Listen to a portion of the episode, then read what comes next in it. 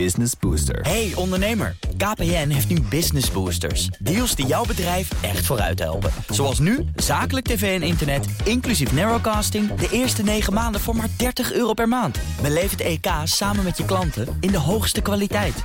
Kijk op kpn.com slash businessbooster. Business Booster. BNR Beurs wordt mede mogelijk gemaakt door Bridge Fund. Make money smile. 25 jaar BNR. 25 jaar relevant. 25 jaar onafhankelijk. 25 jaar betrouwbaar. En jij? Bedankt voor de afgelopen 25 jaar. Blijf naar ons luisteren en blijf scherp. BNR Nieuwsradio. BNR Beurs. Wesley Weerts, Jelle Maasbach. BNR 25 jaar en ik sta ook met iemand die 25 jaar is, Wesley Weerts. We zijn er weer, maar belangrijker, jij bent er ook weer in een uitzending waarin we het hebben over snelle bolides, beursgangen en nog veel meer. Maandag 20 september, de dag dat beursbedrijf Ajax een onderzoek doet naar de eigen technisch directeur. Waarop de Vereniging van Effectenbezitters hard uithaalt naar de club. Dus daar heeft de Raad van Commissarissen heeft daar gewoon een controlefunctie. En ja, de controlefuncties bij Ajax, dat merken we al een tijd. Verantwoordelijkheden die verdwijnen daar in een soort Bermudaanse driehoek. Je weet nooit wie waar verantwoordelijk voor is. Dat is iets wat je in de beursgenoteerde wereld eigenlijk heel strak geregeld ziet. En daar is Ajax ook niet op eh, professioneel op het goede niveau. Dat zei de beleggersvereniging tegen de NOS. Dan de AX, die sloot een half procent hoger op 738 punten en een beetje. DSM Firmenich is met een plus van ruim 4 procent de grote winnaar. En om dit alles en nog heel veel meer te bespreken... is hier niemand minder dan Jean-Paul van Uithuizen, de man achter Markets Are Everywhere... en analist bij eToro. Straks gaan we het hebben over het aandeel Ferrari. Dat blijft maar stijgen. Eén groot succes uh, sinds de beursgang. En over beursgangen gesproken, we hebben er zo nog één voor je. Weer een nieuwkomer. Maar wat zag je verder nog, Jelle? Ja, ik wil graag beginnen met Instacart, ook een beursgang. Uh, daar ging het gisteren natuurlijk hè, in onze uitzending uitgebreid over. De soort van online supermarkt die naar de Amerikaanse beurs ging. Leek me leuk om even terug te kijken. Ja, terug te blikken op die allereerste handelsdag. Nou, wat leuk, laten we dat doen. Koers schoot omhoog, één rechte lijn, dik 30% erbij. Maar de koers die zakte daarna weg. Uiteindelijk nou ja, toch wel keurig 12% in de plus gesloten. Maar dan vandaag, de tweede handelsdag... Instacart staat op dit moment 5,2% in de minst. Dat is toch wel een beetje een domper op die tweede dag. Verbaast het jou, Jean-Paul, dat ze al op die tweede dag, zoals het er nu naar uitziet, uh, lager gaan sluiten? Nee, dat niet. Het verbaast mij dat er nog steeds mensen zijn die die beursgangen op de eerste handelsdag gaan kopen. We zagen bij ARM eigenlijk al hetzelfde. Mm -hmm. Die ging ook eerst hard omhoog, zijn nu weer bijna terug op de originele koers. En dat zie je bij Instacart ook. Vaak krijg je nog wel een tweede kans op de beurs. En ja, het verbaast mij dat mensen toch nog steeds op die eerste dag allemaal het willen hebben. Nou, dan gaan we naar het favoriete aandeel van Jean-Paul. Justy Takeaway. Dat vind je helemaal niks, hè? Die maaltijdbezorger die heeft in Amerika een belangrijke overwinning geboekt. Het bedrijf is voor zijn Amerikaanse succes sterk afhankelijk van New York. Is daar ook actief met zijn Amerikaanse dochter Grubhub. En juist daar staat de winst van Grubhub en dus die van Just Eat Takeaway onder druk. En dat komt door een wet. En die wet die verbiedt bezorgbedrijven om meer dan 15% commissie te vragen. Nou, dat plafond dat werd ingesteld tijdens de coronaperiode moest voorkomen dat restaurants te hoge commissies moesten betalen. Maar ja, het zorgde ook voor grote frustraties bij maaltijdbezorgers zoals Just Eat Takeaway, die de maximumcommissie illegaal noemde. Dus stapten ze naar de rechter. Inzet is natuurlijk het afschaffen van dat plafond.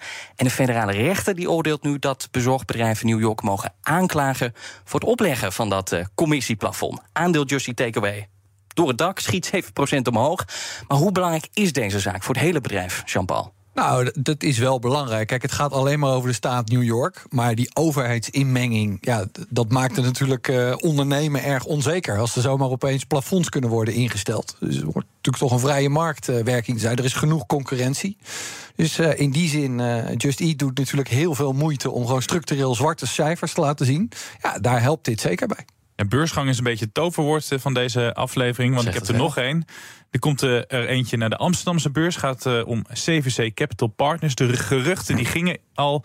Maar volgens Bloomberg komen ze dan echt. En best wel snel. En wanneer hebben we een datum? In november al. Al dus Bloomberg. Oh. Ze hebben een beetje de boot afgehouden. Gekeken naar Instacart en ARM. En nu durven ze het dus aan. Ja, voor de mensen die CVC niet kennen. Ik snap je, dat is helemaal niet gek. Maar de bedrijven waar ze in investeren, die ken je wel. Ze zijn eigenaar van parfumerieketen Douglas.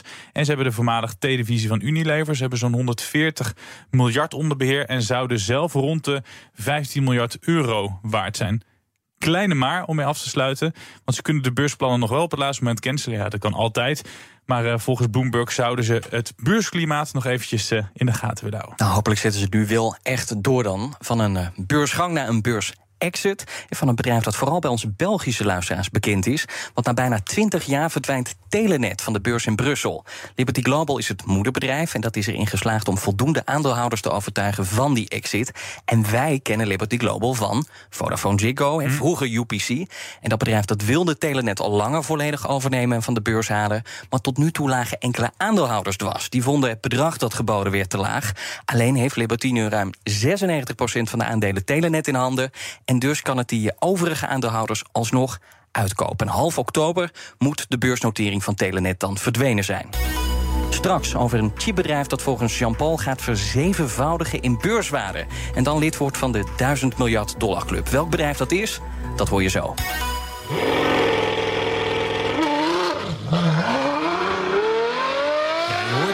de auto waar je drie jaar op moet wachten. Ferrari. Ferrari is ongekend populair in de showroom en op de beurs. En die interesse voor het aandeel is alleen maar toegenomen... sinds het aandeel deze week is opgenomen in de prestigieuze Eurostox 50. De 50 grootste Europese aandelen. Ja, mooi moment dus om het uh, over het aandeel Ferrari te hebben. Eerst maar even... Hoe verklein jij het succes? Want sinds de beursgang even verzesvoudigd. Ja, dat ze goed. Het is, uh, ja, het is natuurlijk ook een fanaandeel. Hè? Mensen die echt Ferrari-fan zijn, die vinden het vaak leuk om zo'n aandeel te hebben. Maar inmiddels wel iets meer toch dan een fanaandeel? Ja, maar als je kijkt vorig jaar, uh, bijvoorbeeld hè, over het hele 2022, hebben ze gewoon een recordjaar gehad. Uh, ze hebben een omzet van zo'n 5 miljard euro. Mm -hmm. dan blijft er onderaan de streep bijna een miljard over. ze hebben iets van 13.000 221, heb ik het precies even opgezocht. Auto's verkocht. Bij Ferrari kan je ze tenminste nog tellen. Ja. Dus ze doen het ook gewoon goed. Ja. En ze zijn dus even meer dan 55 miljard waard. Snap je die waarde? Nou ja, dat lijkt mij wel een tikkie aan de hoge kant. Maar ja, het is natuurlijk, hè, als je op dit moment kijkt, we zitten in een tijd van inflatie. Ja, de Ferrari-koper, ja, die, daar kan je wel een wat hogere prijs aan doorberekenen. Dus dat, dat doen ze wel. We hebben daar niet zo heel veel last van. En misschien dat de mensen met heel veel geld juist denken... nou, in plaats van dat die inflatie het opheet... kan ik beter gewoon een mooie nieuwe auto kopen. Ja. Er zijn nog meer uh, mooie luxe merken. Ook leuke auto's om te zien. Porsche dat beursgenoteerd is. Lamborghini naar het schijnt binnenkort ook een keer uh, naar de beurs. Is dit wel heer en meester Ferrari van al die luxe automerken op de beurs? Nou, het is opvallend en ook niet helemaal 1, 2, 3 te verklaren, vind ik. Maar als je gewoon kijkt dit jaar, dan zie je die, die luxe merken... Die, hebben, die waren allemaal hard gestegen. Porsche, maar bijvoorbeeld ja. ook niet-auto. Als je kijkt naar uh, Louis Vuitton, zeg maar. Maar die hebben eigenlijk de afgelopen uh, weken, maanden... een beetje een dipje laten zien. Ja, Ferrari niet. Dat blijft op een hoog niveau. Dus zelfs jij kan het niet verklaren waar dat uh, aan ligt? Nou ja, kijk, je kan kijken. Ze hebben natuurlijk die SUV aangekondigd. Met, uh, als ik het goed uitspreek, de Puro Sangue. Uh, volbloed. Uh, nou, dus het mooie is natuurlijk een, een, nieuwe uitbreiding. Als ze ook in dat segment toch wat meer auto's kunnen doen. Ja. Tegen nog steeds een hele uh, stevige prijs. Ze gaan er ook maar een gelimiteerd aantal van doen. Ja, en misschien dat ze dat zeggen van god, dan, dan is er toch meer groei in het vooruitzicht. in hun eigen segment. dan dat ja. je misschien bij anderen ziet. Wat doet het met een aandeel als je toegevoegd wordt aan die Eurostox 50? Want ze werden toegevoegd en ze gingen gelijk omhoog. Ja, daar moet je denk ik niet te veel aan toerekenen. Kijk, je ziet het in Amerika vaak als een aandeel in de S&P 500 komt... omdat er zoveel indexbeleggers de S&P 500 volgen. Ja. De Eurostox 50, ik denk ook bijvoorbeeld onder de luisteraars... dat er niet eens heel veel mensen zijn die het kennen. Dus er zijn wel wat ETF's uh, die dat volgen. Maar nou ook weer niet dat je zegt van... Uh, je gaat dat meteen terugzien in de koers. Nog even kort, analisten zijn verdeeld over de toekomst van het aandeel. In welk kamp kan jij je scharen? Nou ja, kijk, het is, het is een mooi fanaandeel. Uh, zie je bij Porsche ook, zie je bij Ferrari ook mensen die het willen hebben. Maar als je kijkt naar de waardering ten opzichte van anderen, dan is het logisch dat het een premie heeft. Maar het, het verschil met die anderen is wel heel erg groot. Dus uh, ik, ik ben geen koper op het moment. Maar ik ben er ook niet per se meteen heel negatief over. Ja, maandenlang hadden we het er niet over. En nu drie keer in één week. En de hele uitzending draait er zo'n beetje om. Want na de beursgang van ARM op donderdag en Instacart gisteren... is het vandaag de beurt aan Clavio. En dat bedrijf dat houdt zich bezig met marketingtechnologie.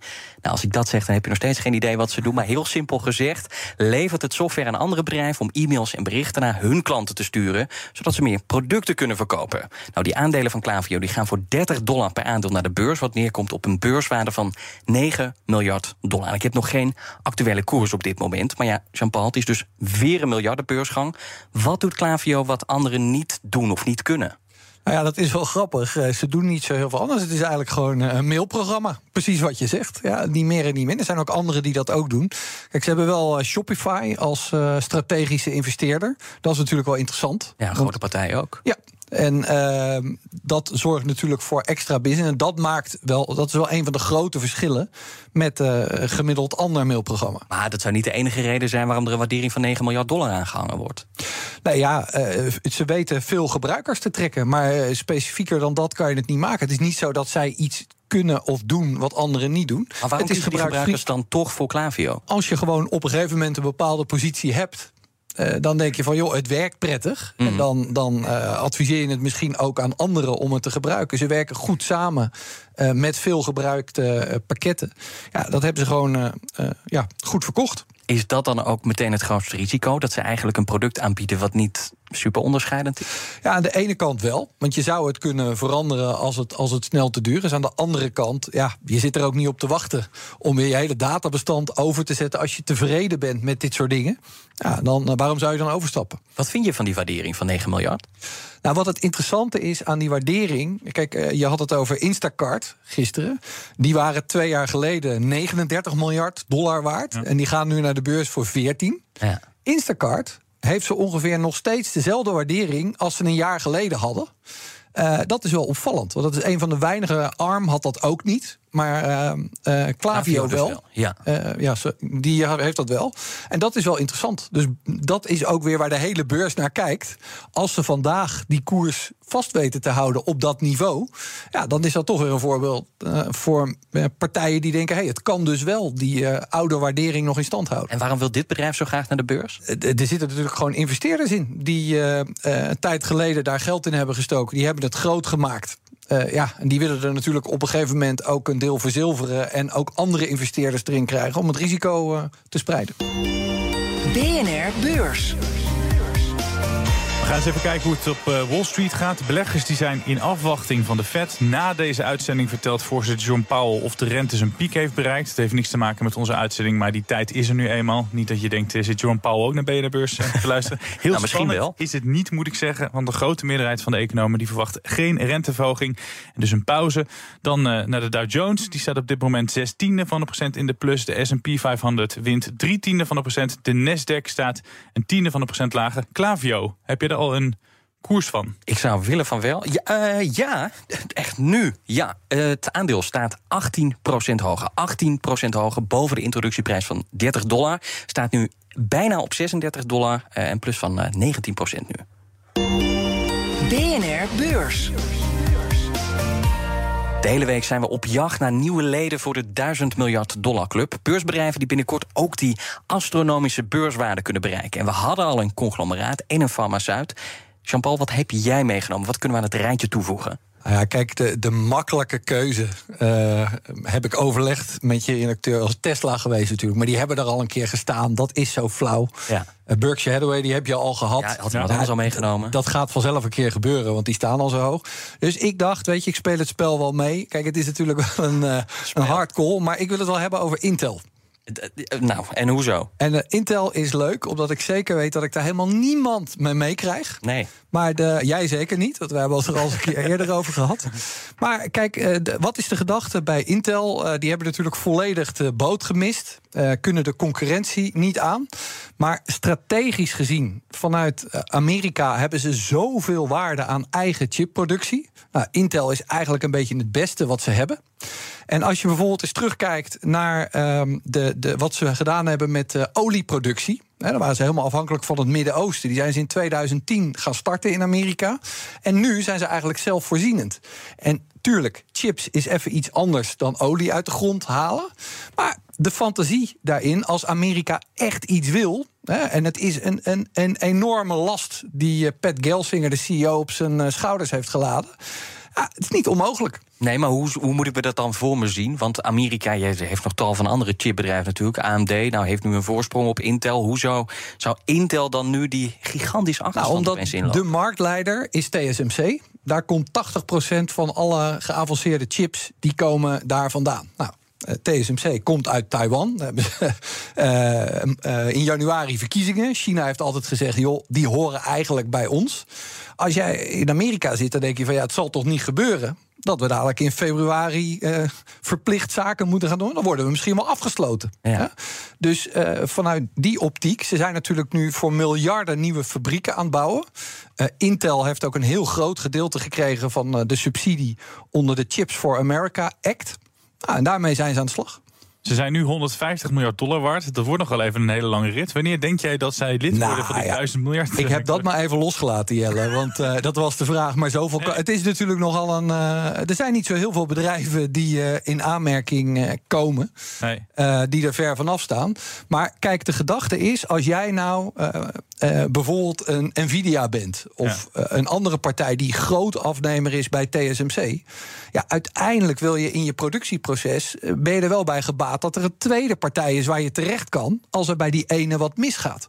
Ja, dus op het moment dat nou, laten we even Nvidia nemen. Morgen, bij wijze van spreken, zou aankondigen... wij hebben een langlopend contract met Intel uh, gesloten. Dan staat er morgen wel een andere koers. Nee, maar tot nu toe zeggen uh, grote bedrijven juist de contracten op met uh, Intel. Neem Apple bijvoorbeeld, hè, die zijn overgestapt. Ja, maar dat is drie jaar geleden. En uh, dat is allemaal wel afgewaardeerd. Dat aandeel is ook helemaal door het putje gegaan. En ik, nogmaals, laat ik heel duidelijk zijn. het is een, een uphill battle. Ja, er, er zit heel veel executierisico op. Want ze willen drie dingen tegelijkertijd doen. Dus ze willen in de, in de CPU-markt willen ze hun marktaandeel verdedigen. Dan willen ze in de GPU's Nvidia en dat soort partijen. En ze willen ook nog een eigen gieterij beginnen. Ja. Nou, dan hebben ze ook nog heel veel geavanceerde chips. Maar ja, kijk, aan de andere kant, ze krijgen dadelijk van ASML nog voor het einde van het jaar uh, de eerste high NA EUV-machine. Nou, uh, wie weet. Ik, uh, een beetje fantasie bij beleggen kan geen kwaad. Laten ze nou die 1 triljoen niet halen. Um, maar dan net eronder. Als het de helft is, is het nog steeds heel netjes. Maar hebben ze ook de kennis en kunde in huis? Want dat is natuurlijk nog wel de andere vraag. Je kunt heel veel geld hebben, je kunt de wil hebben, maar je moet het ook echt kunnen. Ja, dat is de grote vraag. Maar daar ga ik dan toch een beetje af uh, op dat je zegt, joh, als Amerika echt wat wil, dan halen ze alles en iedereen bij elkaar die dat kan. Het zal moeten blijken. Ze hadden gisteren hadden ze weer zo'n uh, zo'n presentatiedag. Nou, dat aandeel dat ging weer onderuit. Dus ze zijn er in ieder geval nog niet. Dat is duidelijk. Maar de wil is er. De hele wereld is morgen aan het vergaderen over de rente. Als een navolging op de Amerikaanse Fed komt ook de Bank of England met zijn rentebesluit. En de verwachting is dat de rente gewoon omhoog gaat. Wel is het werk van de centrale bank een klein beetje gemakkelijker geworden. Want de Britse inflatie is vorige maand tot ieders verbazing gedaald. En gezakt naar het laagste niveau in 18 maanden tijd. Maar de inflatie is met 6,7% nog altijd veel te hoog. En ben je klaar met rentenieuws? Pech gehad. Ook de Bank of Japan en de Noorse, Zweedse, Zwitserse en Turkse centrale bank maken bekend wat ze met de rente gaan doen. Verder een hoop cijfers over de detailhandel, arbeidsmarkt en woningen in de VS. En je hoort hoe positief of negatief consumenten zijn over de Europese economie. Dit was een bedankt voor het luisteren. De uitzending waarin het ging over het aandeel Ferrari, over Clavio dat vandaag naar de beurs ging. En nog één keer de actuele koersstand. Een plus van 18,7 procent op 35,59 dollar. Uh, en over Instacart, dat gisteren zijn beursgang had. Maar vandaag is er al sprake van een kater. We ja. vergaten nog wat. Jij zei dat Birkenstock volgende week naar de beurs gaat. Ja, voordat je met CVC begint, er zit ja. Birkenstock in Duitsland ja. nog tussen. Dat is ook wel interessant. Draag jij die? Ik draag ze niet, maar sinds die Barbie-film uh, Margot Robbie ze aan had, uh, is de omzet daar enorm gestegen. En dat is wel iets uh, dat ze zeggen: hey, dat is goede timing om nu naar de beurs te gaan. Nou, dankjewel. Jean-Paul van het Huisten van Markets Everywhere en analist van eToro. En Barbie-deskundige. En Barbie-deskundige, Burgerstock-liefhebber. Nou, een heel lang rijtje. Wij zijn er morgen weer. Tot morgen. BNR Beurs wordt mede mogelijk gemaakt door Bridge Fund. Make money smile. Business Booster. Hey ondernemer, KPN heeft nu Business Boosters. Deals die jouw bedrijf echt vooruit helpen. Zoals nu, zakelijk tv en internet, inclusief narrowcasting... de eerste 9 maanden voor maar 30 euro per maand. Beleef het EK samen met je klanten in de hoogste kwaliteit. Kijk op kpn.com slash businessbooster. Business Booster.